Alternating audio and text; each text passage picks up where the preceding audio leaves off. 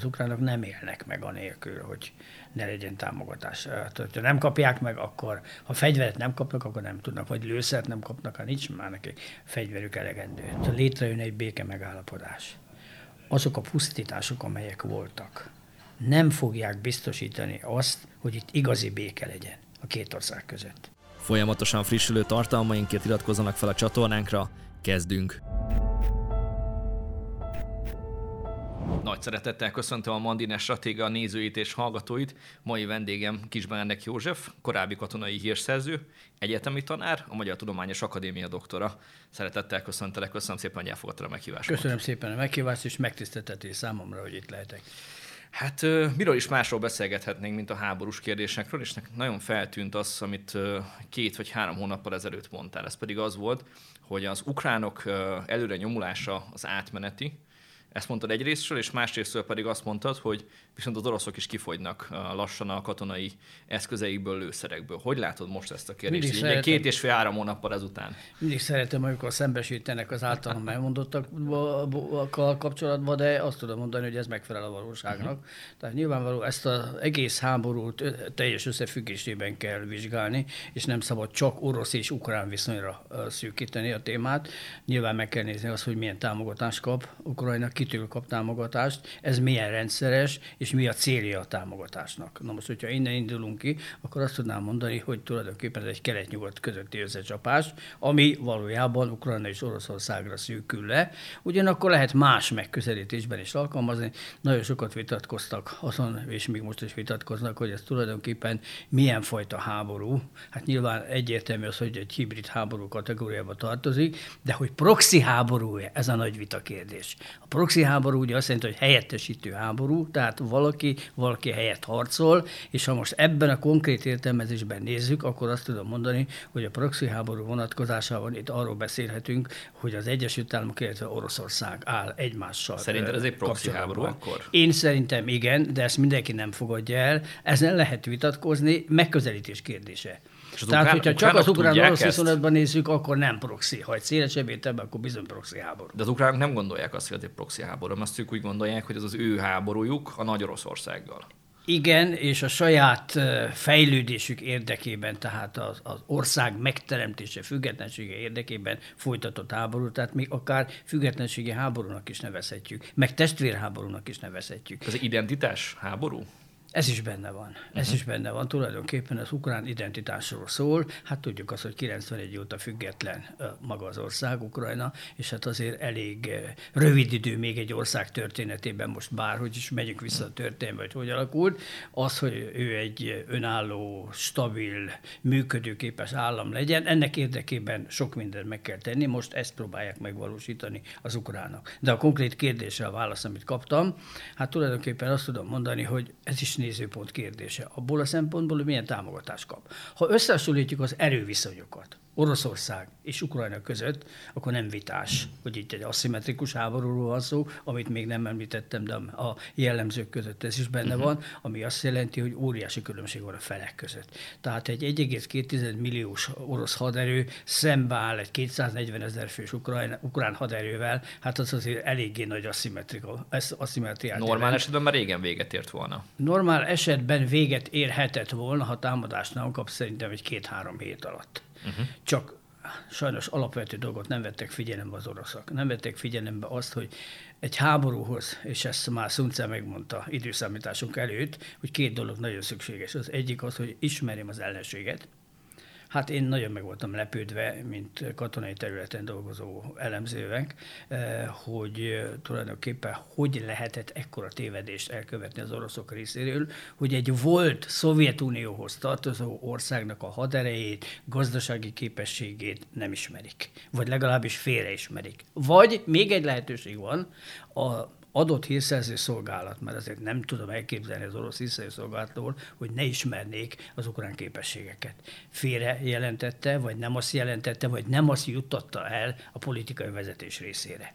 Azt mondod, hogy az Ez is politikai van. vezetés nem tudta azt, hogy mivel áll szemben? Lehet, hogy félrevezették őket. Vagy, vagy ezeket az információkat nem kapta, nem kapta meg, mert eh, hogyha itt konkrétan és korrekt módon nézzük, és nem kell nagy hírszerzés folytatni, meg kell nézni a Military Balance például, ami azért egy hiteles kiadvány, és még jó néhány valamit hitelesként lehet elfoglalni, akkor azért lehet látni itt a különbségeket a két ország között, és hát lehet látni az a ukrán politikai szándékot. És az ukrán politikai szándék, ugye a jellegi vezetés esetében, most nem a korábbiról beszélek, mert az orosz barátot, a jellegi vezetés esetében egyértelműen az, hogy szemben állnak Oroszországgal. Tehát ebből az a következtetés, hogy rövid időn belül az oroszoknak győzni kellett volna. De még egy sor olyan hibát követtek el, ami katonai szempontból nehezen értelmezhető. Mondjuk például egyszerre indítottak négy fronton is támadást. Ez nem egy, nem egy jó módszer, olyan erővel, ami rendelkezésre áll, ami durván 200-220 ezer fő. Tehát ehhez, ha itt ilyet akartak volna csinálni,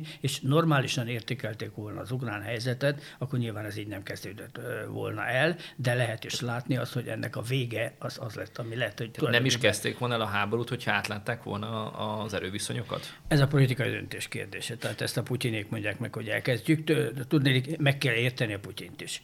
És bármilyen mondjuk egy tárgyalást akarunk indítani, vagy egyáltalán eldöntik azt, hogy tűzszünet, mert nyilván előbb tűzszünet, és aztán tárgyalunk.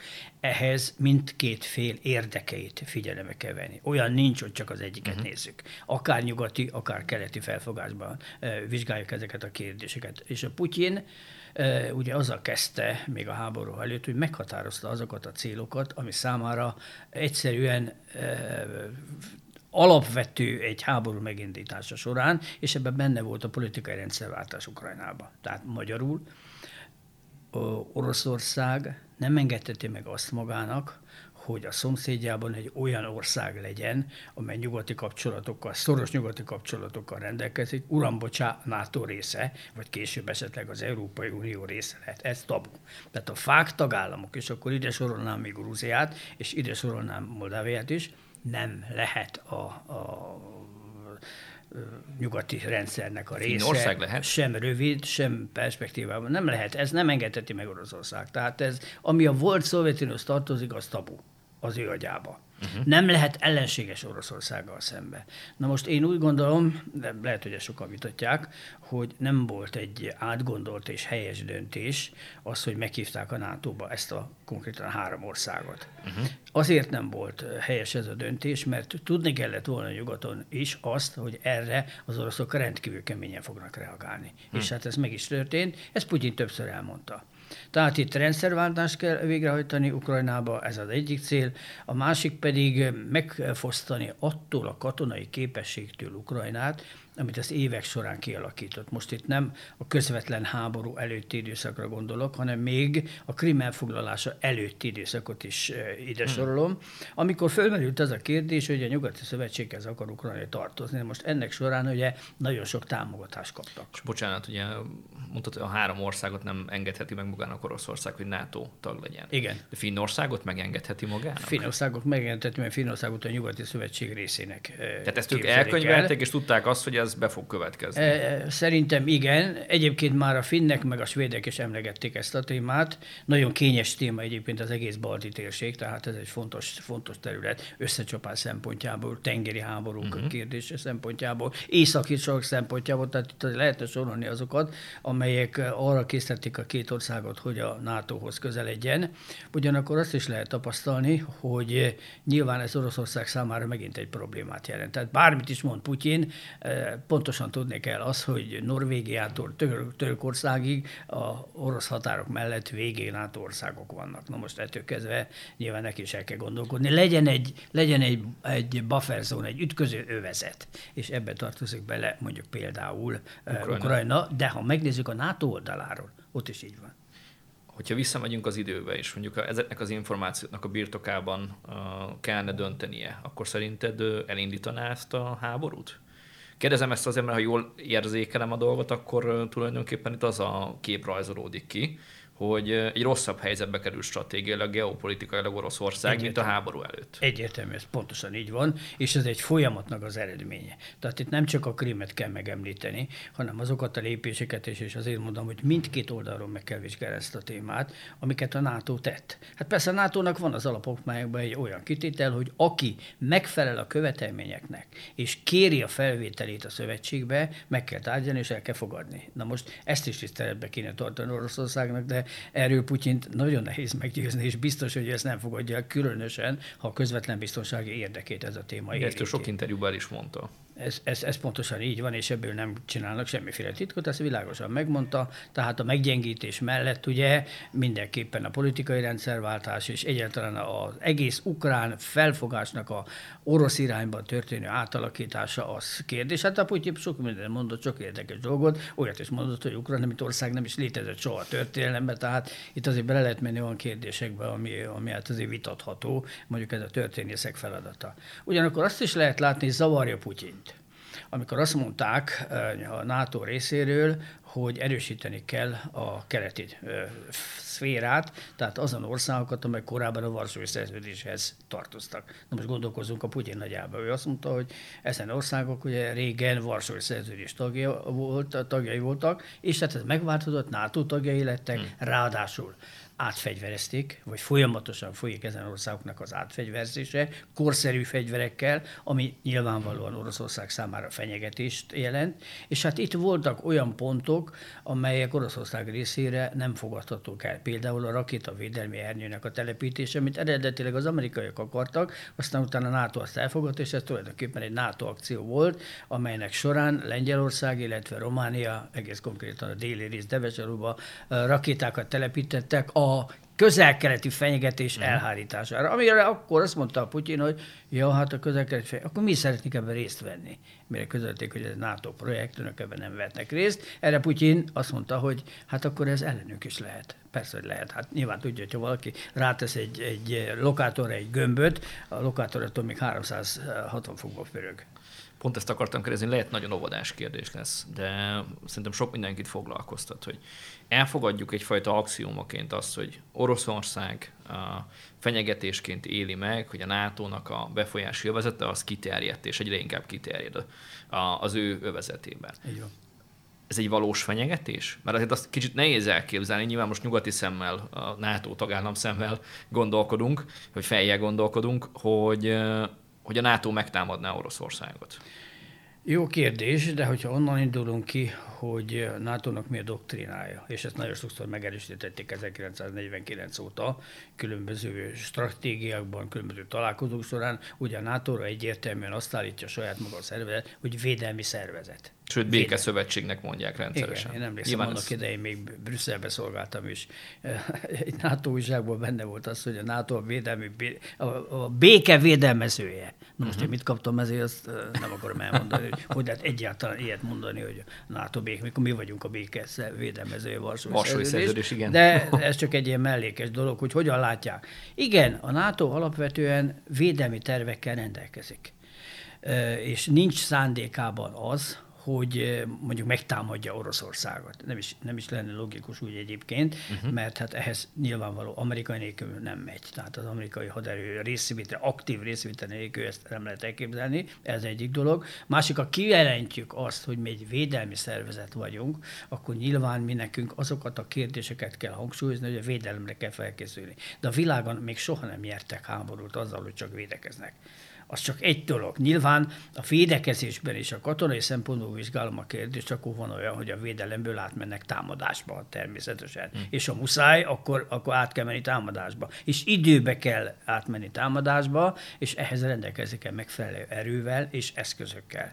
Most ezt így kell értelmezni ezt a védelmi szövetséget, hogyha szükséges, akkor támadást hajtanak végre. Hát most ugye NATO-ban is vannak atomfegyverek, a NATO-nak nincsen, de a tagállamoknak van. Most most az atomfegyverről sok mindent el lehet mondani, csak azt nem, hogy a védelmi fegyverek kategóriába tartozik. Meg tudnék mondani meg egy-két fegyvert, ami nem kifejezhetően védelmi jellegű, mondjuk a harckocsit is lehet használni védelembe, be lehet ásni egy vonal mellett, és onnan tüzérségként működhetnek, de hát alapvetően azért ez harc, harckocsi vonatkozásában egy támadó fegyver.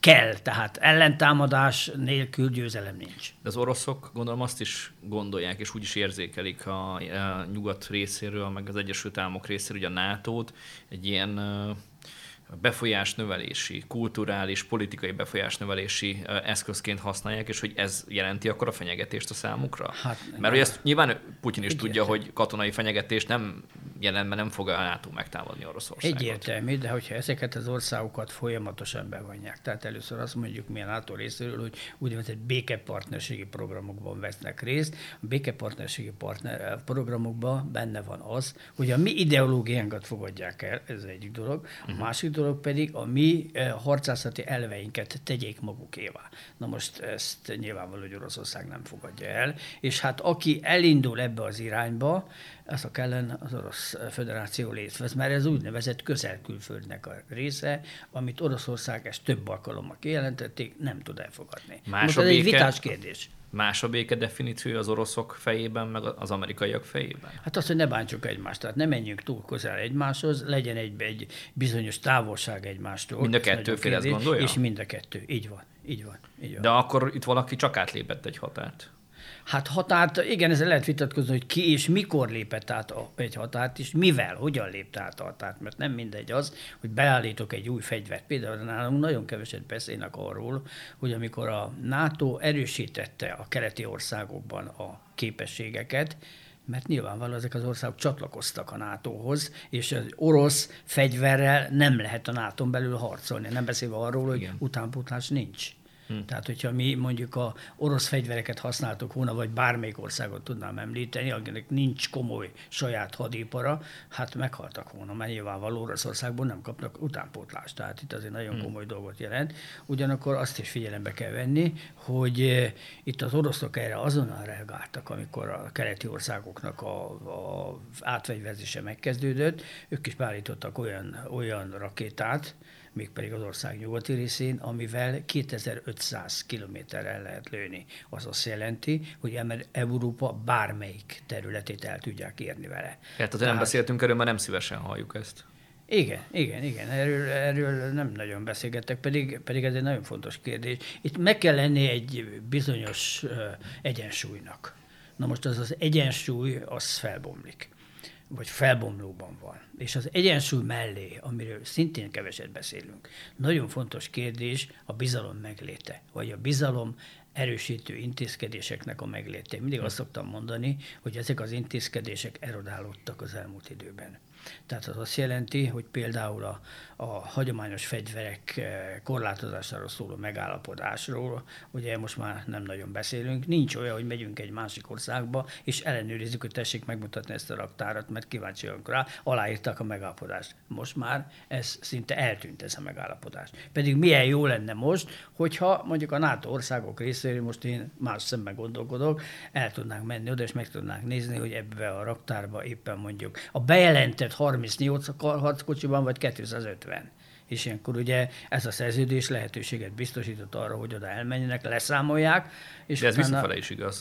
mind a két fel. Tehát kvóták vannak, pontosan meg volt. Ez nagyon jól működő megállapodás volt. Vagy én elég, mikor, mikor elég... volt, amikor ez jól működött? Hát a hidegháború után, mikor ezt, uh-huh. mikor ezt létrehozták, akkor ez működött 90-es években. Hát most az, az elmúlt időszakban ez lecsökkent. Vagy tudnék mondani egy másik példát, nyitott égbolt témaköre. Uh-huh mi is benne voltunk. Magyarország ebben nagyon aktív szerepet játszott, és hát ugye ismeretes, hogy Románia vonatkozásában elég sok ilyen ellenőrzésre került sor. Ami azt jelenti, hogyha én kíváncsi vagyok arra, hogy egy adott területen vannak-e építkezések, van-e új objektum, uh-huh. akkor mhm. fölülről meg tudom nézni. Uh-huh. Ezt bejelentem, nagyon rövid idő alatt meg kell adni az engedélyt, és átrepülhetik azt a területet, amire megkapják az engedélyt, de megkapják az engedélyt. Most ez a téma föl sem merül. A nyitott volt, az bezárult. Nincs nyitott égbolt. Uh-huh.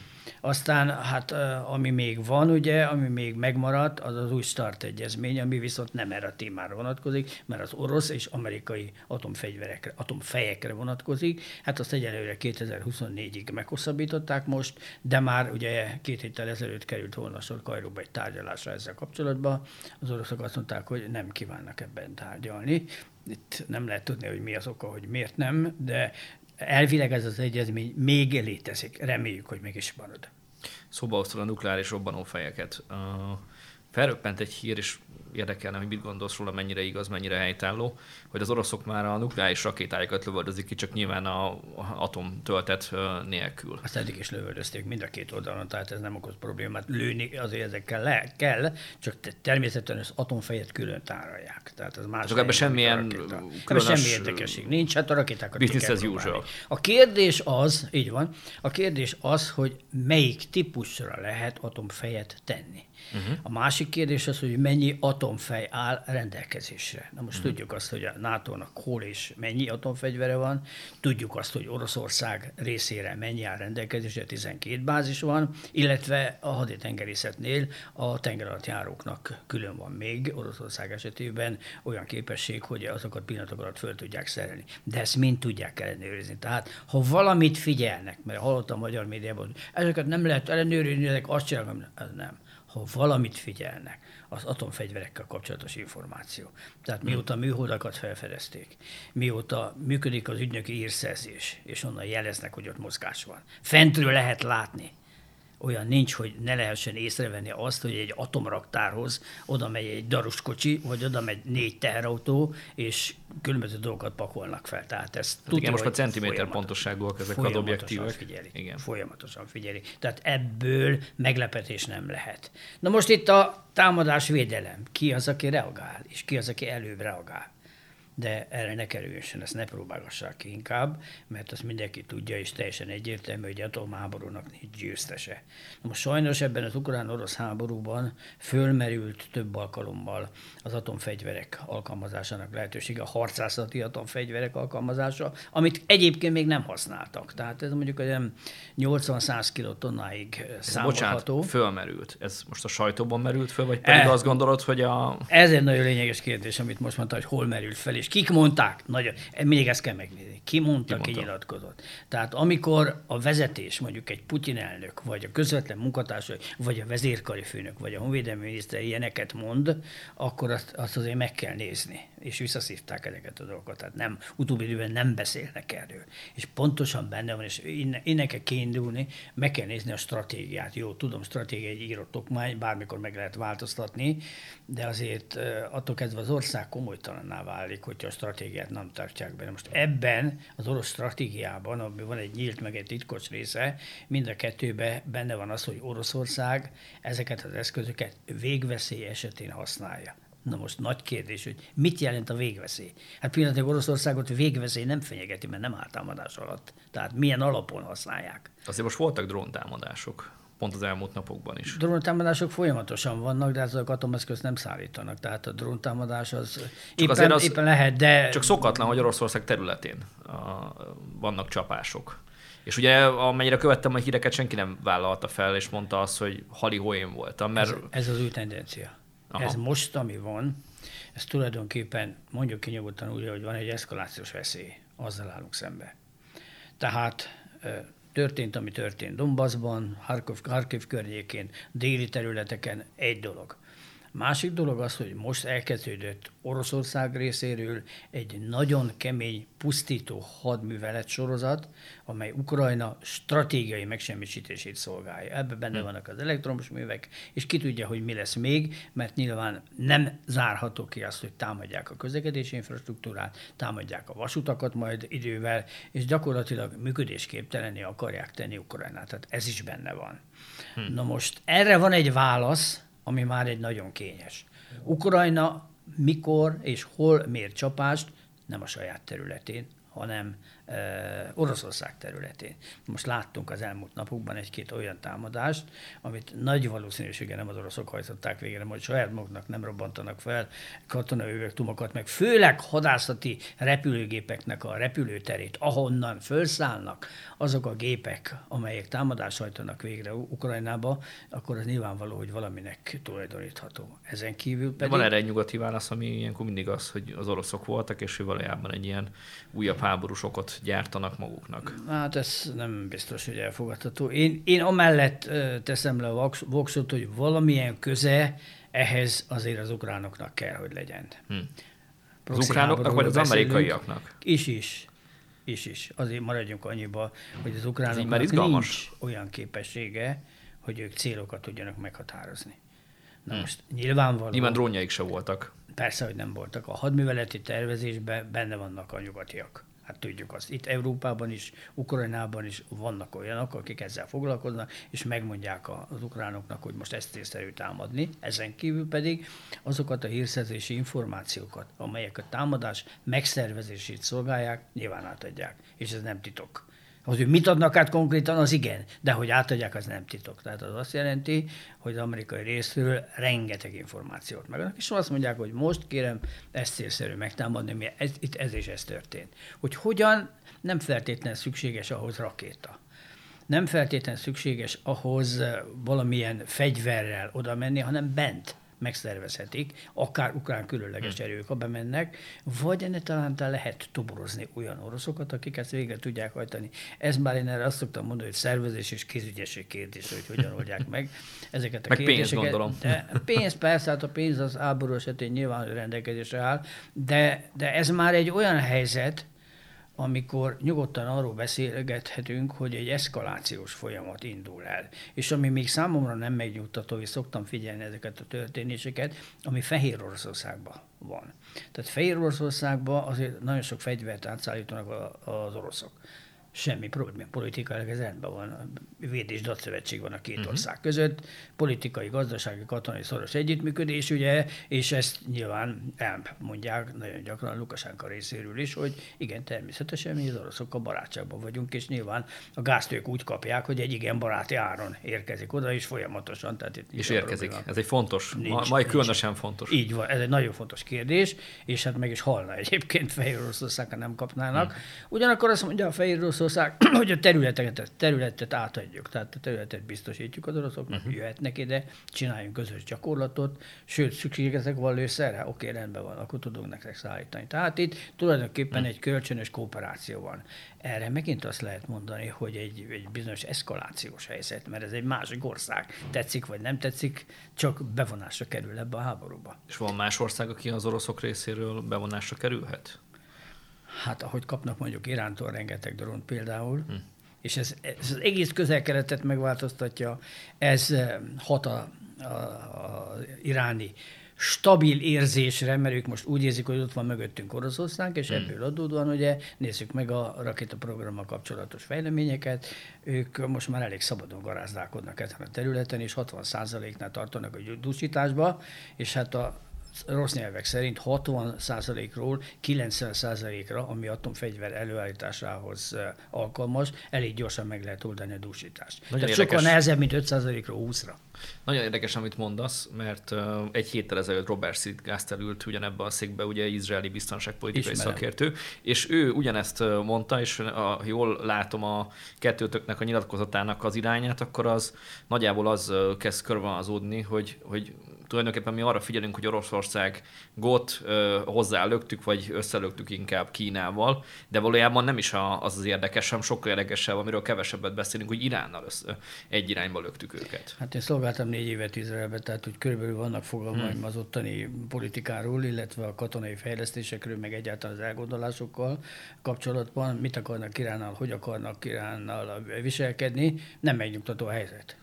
Uh-huh. Tehát most van egy új kormány, hogy alakulóban van éppen, éppen Izraelbe, hát nem Irán barát, hogy finoman és udvarias és diplomatikus akarok lenni. Igen, de eddig barát. se volt. Tehát a Bibiről nem lehet azt Aha. mondani, hogy ő egy iráni barát volt, meg nem, egy, nem is egy palesztin barát, ami úgy tulajdonképpen meg fogja határozni a jövő izraeli politikáját. De most nem erről beszélünk, hanem arról, hogy Irán viszont stabilan stabilnak érzi magát, hogy ott van mögötte Oroszország. Hmm. És azért Iránt, Iránt nem lehet negligálni. Szóval egy 90 milliós országra, amely saját magának fejleszt fegyvereket, mert ők megmondták világosan, uraim, önök szankciókat vezetnek be ellenünk.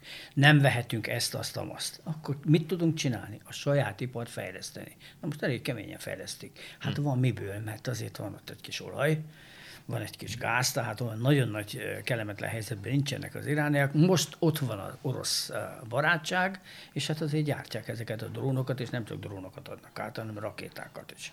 Na most ilyenkor teljesen érthető, hogy izraeli részről tágra nyitott szemmel figyelik, hogy vajon ezek a drónok hogyan szerepelnek Ukrajnába, milyen a hatékonyságuk, hogy lehet megzavarni, hogy lehet beállítani olyan zavaró rendszereket, aminek következtében nem, hogy nem jut el a célba, hanem visszafordul oda, onnan elindították. Hát a mai tudomány az azért sok minden. Tehát akkor a, most már Tud. nem csak arról szól a történet, hogy a proxy háború zajlik az Egyesült Államok és Oroszország között Ukrajnában, hanem most már lassan már Izrael és Irán között is. Köszönöm, hogy alátámasztottad azt, amikor azt mondtam, hogy proxy háborúról van szó, mert én ezt hiszem is vallom. Mondom, sokan vitatják ezt a kérdést, mert leszűkítik csak Ukrajnára és Oroszországra. Igen, a válaszom határozottan igen, mert nyilvánvalóan minden ország a saját nemzeti érdekét veszi figyelembe. Na most, amikor... És milyen jó, hogy egy külső helyszínen lehet megvívni. Így van. Így van, hát ez a legszebb. Tehát megnézi az ember az izraeli stratégiát, harmadik mondatban benne van, hogy Izrael úgy folytat háborút, hogy minél előbb a cél az, hogy országhatáron kívül vegyük. Ebben kis országban nem egy háború, mert belepusztulunk. Tehát nyilvánvaló, hogy ezeket a kérdéseket figyelik, hogy mit tudnak az irániak, milyen, mire képesek, és egy-két ilyen drót már indítottak el Izrael irányába a Hezbollah részéről, uh-huh. és az izraeleknek eh, hát nem pozitív a vélemények. Tehát az, ők azt mondják, hogy elég gyengék. Izrael benne van már ebben a proxy háborúban, vagy még csak fontolgatja? Nincs benne, nem akarjuk belépni, nehogy azt, nehogy azt terjedjen vélt, hogy ilyenek mondom, hogy belép, de vannak érdekek, vannak fegyver szempontjából olyan üzletek, amely egy ország szempontjából fontos. Hát Iránnak fontos az, hogy ezeket a drónokat eladja Oroszországnak. Mert ha most eladja Oroszországnak, holnap eladja más országnak. Hm és hát nyilvánvaló, hogy Izrael részéről is van egy olyan, hogyha én az ellentevékenységet meg tudom valósítani, akkor én viszont be tudok lépni a hadiparral olyan területekbe, ahova az iránek exportálják ezt az eszközt, és én tudom semlegesíteni. Tehát hmm. itt tulajdonképpen hatás, ellenhatás, akció, reakció, erről szól a haditechnikai fejlesztés. Akkor és még egy nagyon lényeges dolog, amit nem mondtam, azt, hogy azért nyugati részről meg kell nézni, hogy mit adnak át és mit nem. Tehát itt lehet olvasgatni, hogy kiürülnek a raktárok, meg egyéb ilyen vad dolgokat, azért ez nem teljesen így működik. Tehát a nato se úgy van, hogy össze-vissza gyártunk, meg össze-vissza adunk eszközöket. Tehát hiába mondom én azt, hogy Németországban mondjuk a Rheinmetall raktárában rengeteg harckocsi van. A Rheinmetall nem árusítja, ő nem adhatja el. Hm. Ahhoz kell egy kormányzati engedély. Amerikában, ha fegyvert át akarnak adni, az kell a külügyminisztérium engedélye. Tehát ez, ez, ez nem, ilyen, nem ilyen zsebből folytatott játék. És akkor nem mondod azt, hogy kifogynak a nyugati országok. Folyamatosan gyártanak, de egy dolgot nem szabad elfelejteni. Sem Oroszországnál, sem a NATO-nál nem háborúra készültek a gyárak. Tehát a gyárak eleve arra készültek, hogy hát a raktárról legyen megfelelő, ami mondjuk egy adott háború esetén felhasználható, és az, ez az egyik dolog. A másik dolog pedig az, hogy ha fölfejleszt, föl kell fejleszteni, akkor megegyenek erre a kapacitások. De, de most annyi 155 eh, mm-es lőszert eh, fölösleges legyártani, legalábbis még nem volt háború, hogy most óriási raktárak tele legyenek, mert azért elmondanám, hogy ezeknek a lőszereknek van egy kihordási ideje, egy szavatossági ideje. Na most, hogyha a szavatossági idő nem eh, lejárt, akkor két dolgot lehet csinálni, megsemmisíteni, ami nagyon drága. Tehát ezeknél egy, igen, szét kell szedni, a veszélyes eszközöket hmm. megsemmisíteni, nagyon drága. Mit, mit csinálnak? Azokat a régi eszközöket, amik vannak, folyamatosan dobják be a ukrán frontra, és ezeket elhasználják. Ugyanez vonatkozik a fegyverekre is, mert annak is van egy kihordási ideje. Ugyanezt csinálják az oroszok is, tehát nem kell ebből olyan nagy felhajtást csinálni. Tehát hogy ilyen second hand eszközökkel, igen. ilyen turkálós fegyverekkel háborúznak? Igen, igen. Hát ameddig tart, addig nyilván a régi lőszert el kell használni. Hm. Ezért használják fel a régi és hát van egy másik, egy stratégiai tervezési kérdés, hogy az oroszoknál ugye az volt a politika, második világában is ez volt, tüzérség, tüzérség, tüzérség. Tehát a orosz dandároknál korábban volt egy tüzérosztály, most van három nem, nem a háború miatt, hanem már előtte jóval. Tehát ők megerősítették a tüzérséget, és az orosz doktrinában az volt benne, hogy tömeges tüzérségi csapásokat mérünk adott területre, amit el akarunk foglalni. Ezt csinálják. Hm. Én ezt majdnem össze tudom hasonlítani ahhoz, amit az amerikaiak csináltak mondjuk a vietnami háborúban, amit levegőből hajtottak végre, az a szőnyegbombázás. Uh-huh. Oroszok ugyanezt csinálják a szárazföldön a tüzérséggel. Igen, nem csak ennek igen magas az eszközigénye, tehát a lőszerigénye. Viszont van. Tehát ha van, hm. akkor ezeket, ezeket lőjük el. Nekem volt szerencsém olyan gyakorlaton részt venni, orosz, uh, Romániában próbálták bemutatni, hogy milyen jól tudnak a haditengerészet részéről uh, lövöldözni, Aztán sikerült egy olyat kilőni, egy olyan, olyan rakétát hajóról, ami kijött a csőből és bele a tengerbe. Oh. Hát ilyen előfordul. Ez, ez volt az a baleset is ugye egyébként, mert ez is egy hibás része. Lengyelországra gondolsz? De igen, igen, igen, a Lengyelországra gondolok, meg hát most egy darab átment, hát ebből sem nincsen uh, Moldova területére, északi részre. Na most ott sem kell nagyon csodálkozni, ilyen van, előfordul, és, és jövőben. Hát na, nyilván az ukránok. S-300-as rakétákat használnak, ami a légvédelem része. Tehát uh-huh. ezzel repülőgépekre kellene lőni, igazság szerint. De, de akkor miért nem ismerik el? De nem csak arra. Hát azt nem tudom, miért nem ismerik el. Ez már, hát nem ment át, robbananyag nem ment át. Egy darab mm, törem, egy szilánkszerű ment át, tehát nem egy nagy, nem robbanó test, és nem robbant, hanem csak leesett. De lengyeleknél két ember nem viszont meghalt. Ott igen, lengyeleknél, lengyeleknél ott, ott rakéta ment. Bocsánat, egy ekkora konfliktusban ennyi fegyver használata során előfordulhat tévedés. Vagy előfordulhat az, hogy ezeket az S-300-as rakéták között, most nem a indító állványról beszélek, hanem a rakétáról, hát lehet olyan, ami már meglehetősen régi. Tehát akkor be kell kalkulálnunk azt, hogy minél tovább Igen. zajlik a háború, annál Igen. több ilyen baleset lesz? Igen, lehet ilyen baleset. Hát ha újabb fegyvereket használnak, újabb lőszereket használnak, akkor ennek csökken az esélye. De ha a régieket használják, hát hmm. itt aztán senki nem tudja megállapítani, hogy mennyinek a szavatossági, de vagy nem mondják meg. Uh-huh. Na most az a lényeg, hogy lőjük el, aztán lesz valami nem sok, tehát ahhoz képest, hogy mennyit lőttek el, akár az ukránok, akár az oroszok, elég kevés olyan baleset volt. Bár mondjuk az oroszok esetében az a nagy különbség, és ez egy fontos kérdés, hogy ők egy területet lőnek a tüzérséggel, míg a nyugati technikánál viszont pontosan céloznak. Tehát itt bevonják már a műholdakat az hmm. irányítási rendszerben, GPS van beépítve, tehát magyarul a, indítják a rakétát, akkor az oda megy, ahova szeretnék. Még az oroszoknál ezt nem mondható, azt mondják, hogy no, akkor ezt a területet Nagyjából. És, és hadd menjen, hát úgyis pusztít. Csak hát kérdés az, hogy a mai haditechnikai feltételek közepette ez jó-e, és jó-e az az elv, amit az oroszok alkalmaztak már a második világháborúson, és emlékszünk a katyusákra, emlékszünk a tüzérségi támadásokra, ugyanezt folytatják most az oroszok. De most már van újabb. Tehát ezt, ezt az egész lehetőséget ki lehet váltani drónokkal és most már úgy néz ki, hogy az oroszok körülbelül egy olyan három hónapja rájöttek arra, hogy feje, felejtsük el, megfogy a tüzérségi lőszer, hmm. felejtsük el, használjuk a drónokat. És hát a drónokkal nagyon sok mindent meg lehet oldani. Tehát De azok meg modern fegyverek fölé, már, azok nem a lejárt szavatosság. Ez már, ez már nem, ezek modern fegyverek, tehát ezekkel pontosabban lehet célozni, tehát nyilvánvaló baleset kevesebb fordul elő, és költség.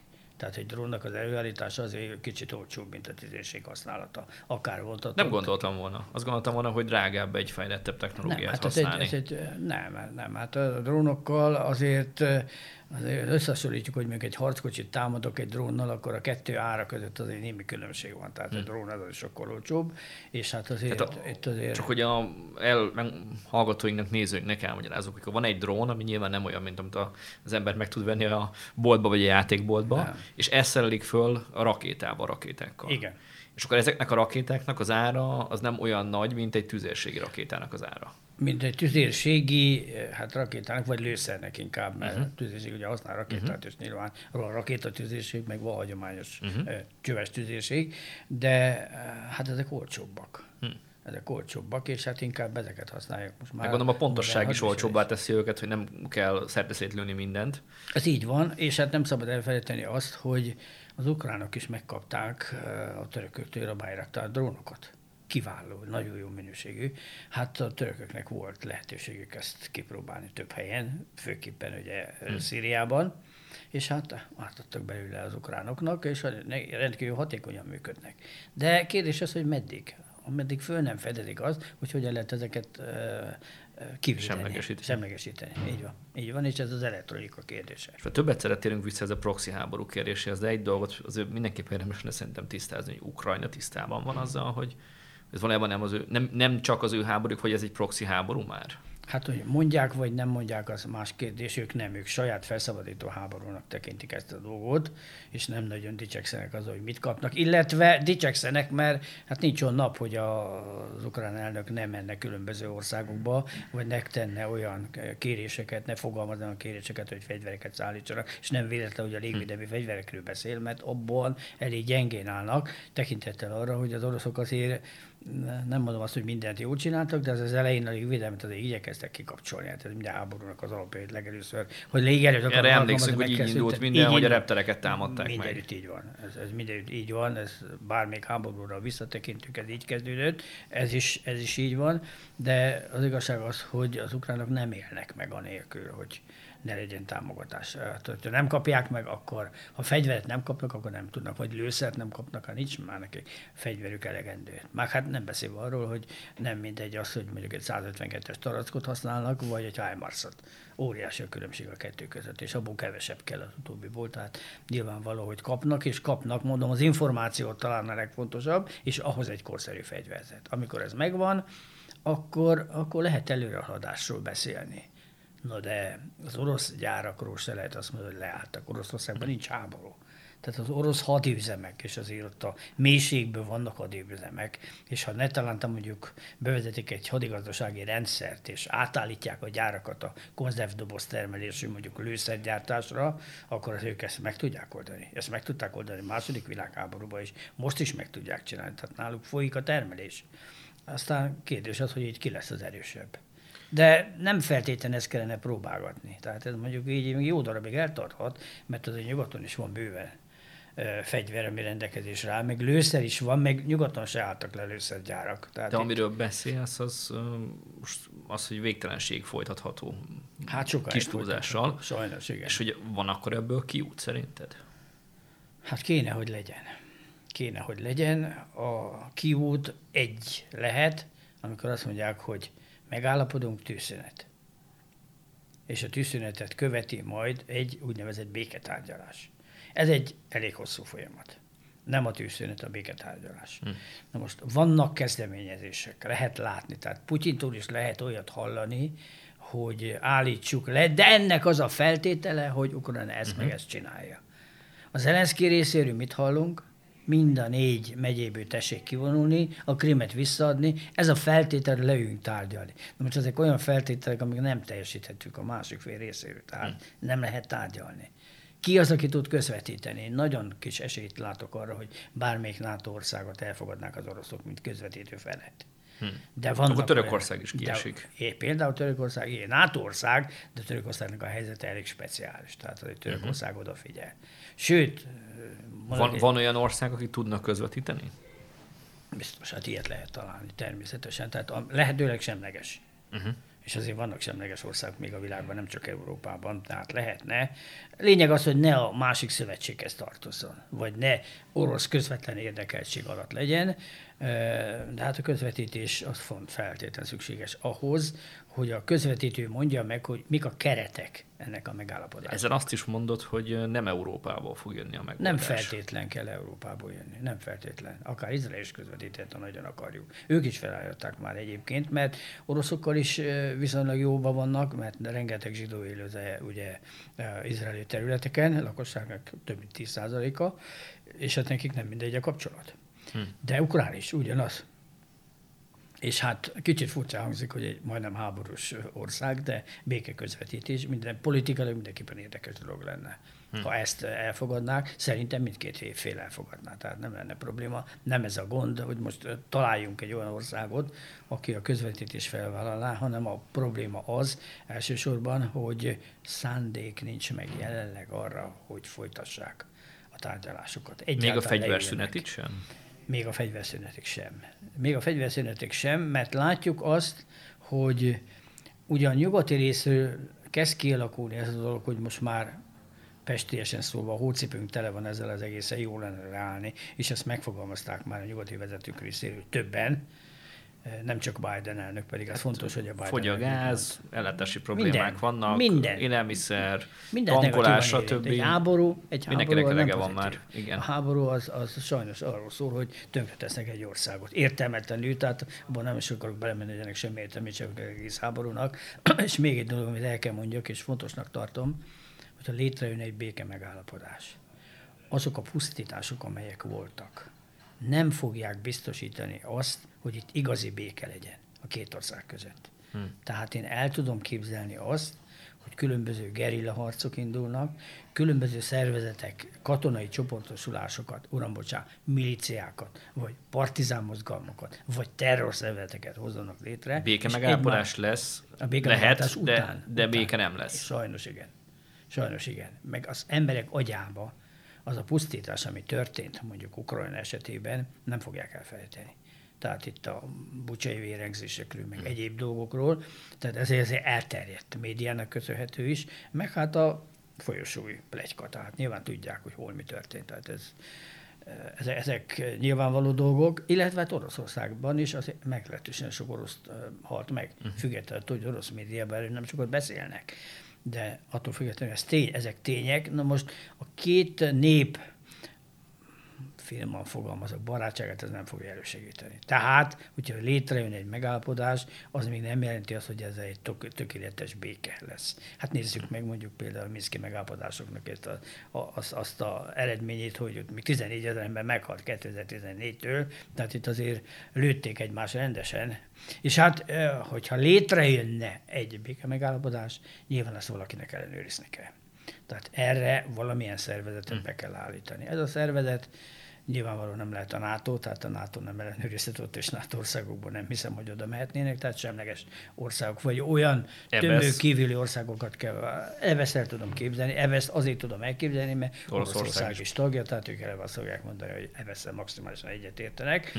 De hát pontosan itt a, ezen a területen az EBSZ fiaskója azért hát nem, nem kifejezetten azt jelzi, hogy olyan hatékony szervezetről lenne szó, biztos nem örülnek, ha az ember ilyeneket mond Bécsben, de hát a helyzet az, hogy nem álltak a helyzet magaslatán, azt nyugodtan el lehet mondani. Ugyanakkor ellenőrzésre mindenképpen szükség van. Tehát vagy ebbesz, vagy kibővített ebbesz, vagy egy külön új szervezet, és még egy dolog, amit nem szabad elfelejteni, a háborús bűnök kivizsgálására létre kell hozni egy bíró, létre kellene hozni egy nemzetközi bíróságot. Ez nem a hágai nemzetközi bíróság, hanem én azt szoktam mondani, hogy az kellene, és az lenne jó, mint ami a volt Jugoszlávia területén háborús bűnöket elkövetett, szintén Hágában működő bíróság végzett. Tehát függetlenül a nemzetközi bíróságtól, mert a nemzetközi bíróság az más célra működik, ez pedig csak erre a célra kerülne létrehozásra. Ezt se, ezt se szabad elfelejteni, mert ezt követelni fogják mindkét oldal részéről. Utolsó rövid kérdés, és rövid válasz. Jön a tél.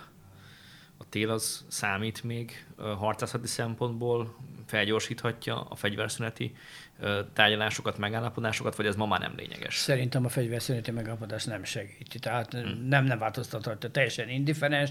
Én úgy látom, hogy a tél, hát haditechnikai szempontból most egy vizsga lesz, például mondjuk a nyugati eszközök hogyan viselkednek, és nem a harckocsiról beszélek, hanem a beépített elektronikáról, hogyan viselkednek ezen a területen, hogyha mondjuk mínusz 20, mínusz 30 fokos hidegek körül van szó, mert azért ezek az eszközök tele vannak ám elektronikával. Hm. Aztán majd meglátjuk, hogy hogy fog viselkedni, aminek azért kell töltés, áramellátás, stb. stb. Még egy, egy orosz eszköznél ilyesmivel nem foglalkoznak, ott ugyan primitívebb, de működik, mínusz 30 fokban is, ezt meglátjuk, ezt még korai. A másik, és megint nem a fegyverzetét, fegyverszünetről szól a történet, az is egy nagyon lényeges kérdés, hogy ez a tél, ez a felkészülés időszaka mindkét oldalról. Tehát egy újabb támadás, amit tavasszal meg tudok indítani. Korábbi háborúkban is ez volt. Tehát az oroszok most azt a 300 ezer embert, ami nem sok, készítik fel arra, hogy tavasszal, tavasszal indítsanak egy újabb támadást. De ha komolyat akarnak, nagyot, akkor az azt jelenti, hogy a 300 ezer ember nem elég. Tehát ide még be kell hívni. Ha ezzel próbálkoznak, akkor megbuknak rajta. Én úgy gondolom. Tehát újabb erőbevetésre van hmm. szükség, és egy politikai döntés, abból a szempontból, hogy Ogyesszát el akarjuk foglalni, vagy nem akarjuk elfoglalni. Ez egy lényeges kérdés, mert ugye ettől kezdve, ha Ogyesszáig el tudnak jutni, és egy 450 milliós városról van szó, tehát nem egy könnyű házi feladat, hát ebben az esetben Ukrajnál teljes mértékben elválnak a tengertől, ami minden egyéb vonatkozás szempontjából Ukrajna számára rendkívül nagy veszély és mhm. kockázatot jelentene. Kis Benedek József, köszönöm szépen a beszélgetést, köszönöm szépen, és köszönöm szépen a Mandiner nézőinek és hallgatóinak, hogy követtek bennünket. Folytatni fogjuk jövő héten is a stratégával. Ha tetszett a videónk, iratkozzanak fel a csatornánkra és kövessék a Mandinert minden lehetséges fórumon.